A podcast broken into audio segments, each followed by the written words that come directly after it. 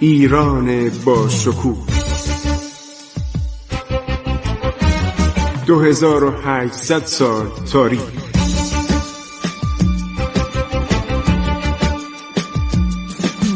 عبور از تاریخ.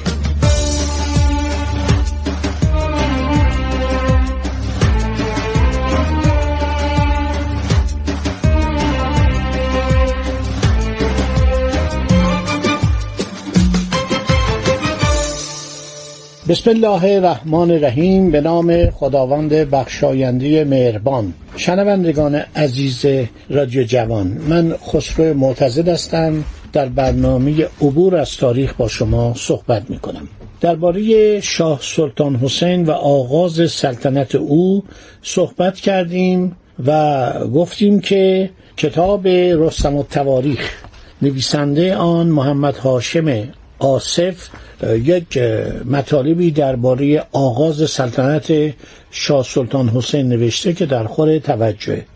کتاب های بسیار زیادی در این باره نوشته شده و عرض شود که تسکرات الملوک که در دوران محمود افغان نوشته شد این مطالب رو تکمیل می‌کنه. همینطور عرض شود که کتاب های زیادی که درباره اواخر صفویه نوشته شده شاهدان لهستانی چه فرانسوی چه انگلیسی و همینطور از سایر کشورها در این زمان حاضر و شاهد بودن. هزین لاهیجی یک کتابی نوشته درباره سقوط شاه سلطان حسین و وقایع بعد از آن که پای روسها به ایران باز میشه پای عثمانیا بعد از 84 سال که ما در صلح بودیم صلح سر پل زهاب عدنامه سر پل زهاب آنها هم به ایران لشکرکشی می‌کنن اواخرش. حالا براتون از کتاب رستم و تواریخ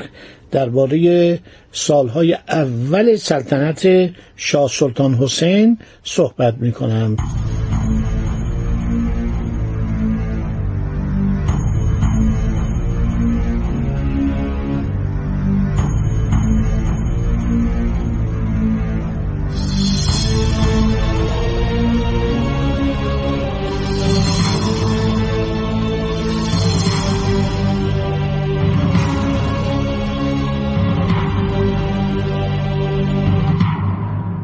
شاه سلطان حسین شش تا برادر داشته و در میان اینها مرتزا میرزا از همه لایقتر بوده. شاه سلیمان گفت اگر طالب پیروزی و عظمت هستید سلطان مرتزا میرزا رو به سلطنت بردارید. اگر طالب آرامش و خلوت و استراحت هستید شاه سلطان حسین رو.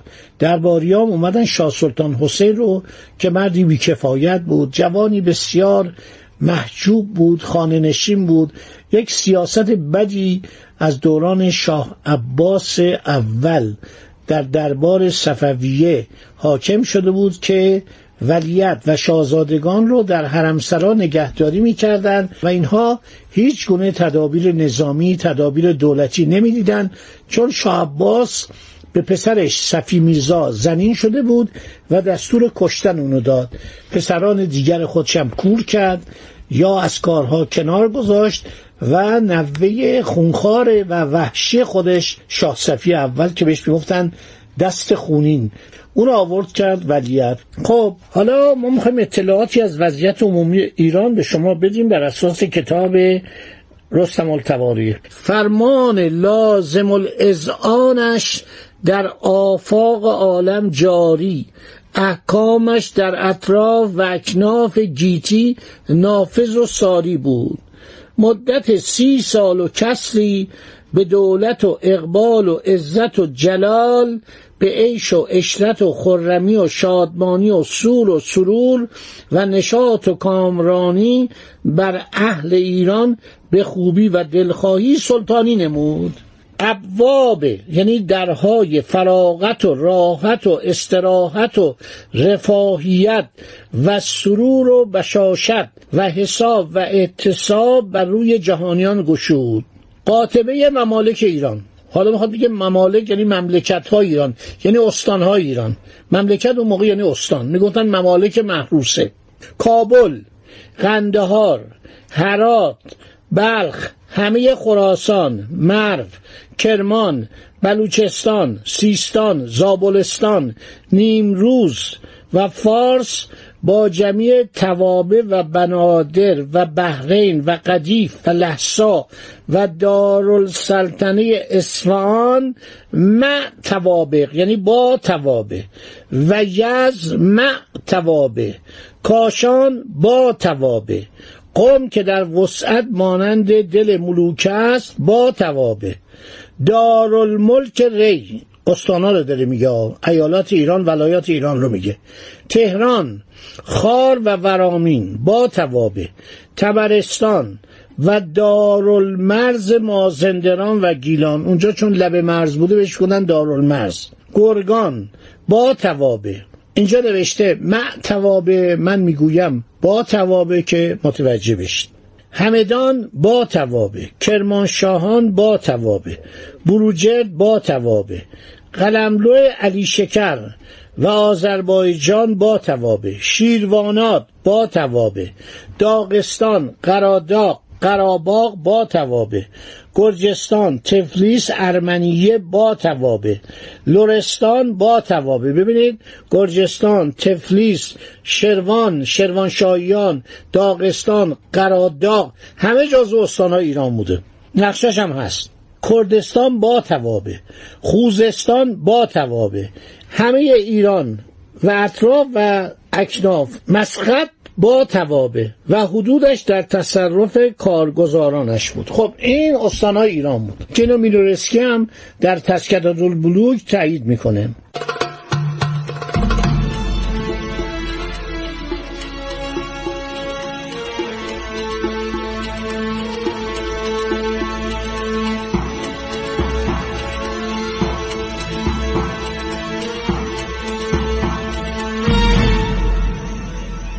از هندوستان و سند حبشه زنگبار روم. روم یعنی کجا؟ یعنی عثمانی.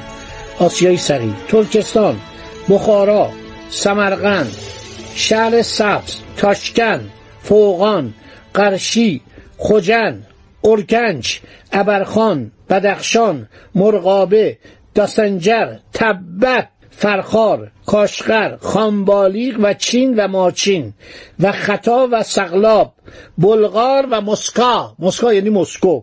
و همه ممالک روس و هفت قرال فرنگ یعنی هفت پادشاهی فرنگ و از همه بر و بحر عالم باج و خراج و ارمغانی و پیشکش و تحف و هدایا به درگاه عالم پناه و دربار معدلت مدارش بلتو و رقبه می آوردن. یعنی با میل و رغبت هدیه می آوردن باج می آوردن.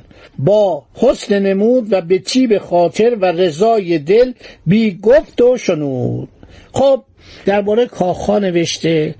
درباره نقاشی هایی که میکشیدن درباره پایه های امارات که از درون سنگ مرمر و رخام بوده و از بیرون سنگ گردون فام و از دو طرف آن دو دریاچه طولانی. یعنی واقعا بهشتی در فراباد درست کرده بود که در تاریخ مونده و نوشته که صفهای مقرنس بوده منقش بوده مصور با طلای ناب بوده طلای ناب کانی و لاجورد بدخشانی که تالار هفت مرتبه چل ستون علیقاپی متصل به آن است. بعد یه آخرهای سنگین از برای اسبای خاصه داشتند که اینها جلهای زربفت داشتند یراقهای مرسب جواهر داشتند. واقعا تعریف می‌کنه. میگه پشت سرش هم انگورستان شاه بود که یه باغ انگوری بود. و در آنجا می اومدن و انگور می خوردن. از طلا از جواهر از لاجورد از آینه های صافی روحانی از دریاچه ها صحبت کرده.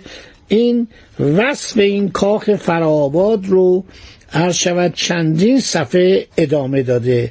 این جناب صاحب کتاب رستم التواریخ و از عیاشی ها و خوشگذرانی های این پادشاه عرض شود که چه غذاهایی میخوردن چه آشپزخانه ای داشتن.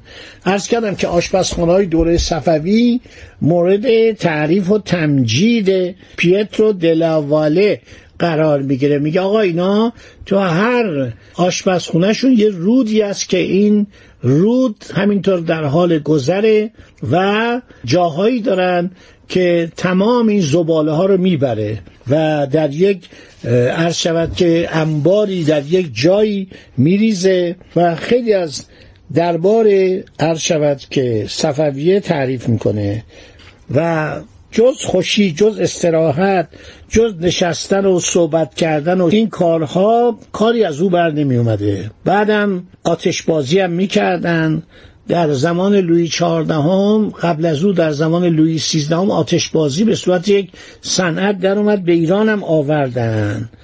بعد در مدرسه صحبت کرده درباره کاروانسرا صحبت کرده. یک چشم هم چشمی بوده بین اصفهان و استانبول یا قسطنطنیه دربار عثمانی و بین آگرا دربار تیموریان هند با دربار ایران. اینا هر کدوم یه ساختمونی می ساختن چند سال بعد نظیر این ساختمون مثلا در اصفهان ساخته می شد در آگرا در هند ساخته می شد خیلی نکات درباره گرمابه ها نوشته چه گرمابه هایی داشتن چه عرض شود که در علاقه بر اصفهان در شهر شیراز هم چه کارهایی کرده بود. خیلی با این جملات قشنگ وقتی آدم می‌خونه لذت می‌بره. چه انشای خوبی نداشتن. جملات اولا خیلی طولانیه ولی انشا کلمات اینقدر قشنگ لذت می‌بره.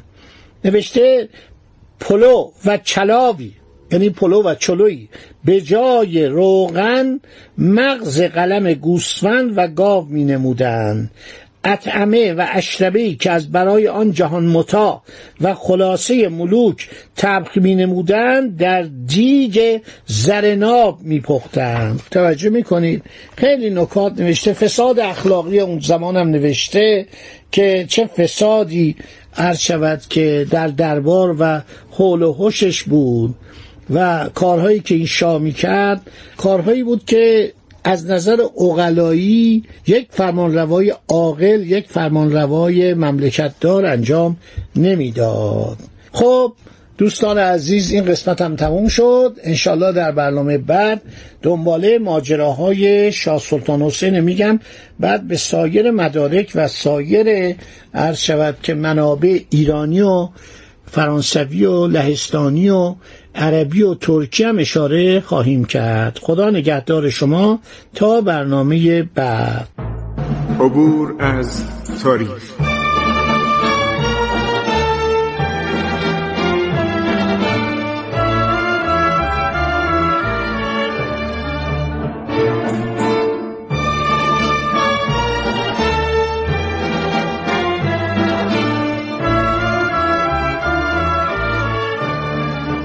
ایران با شکوه. 2800 سال تاریخ. سرگذشت ایران ما به روایت خسرو معتزد.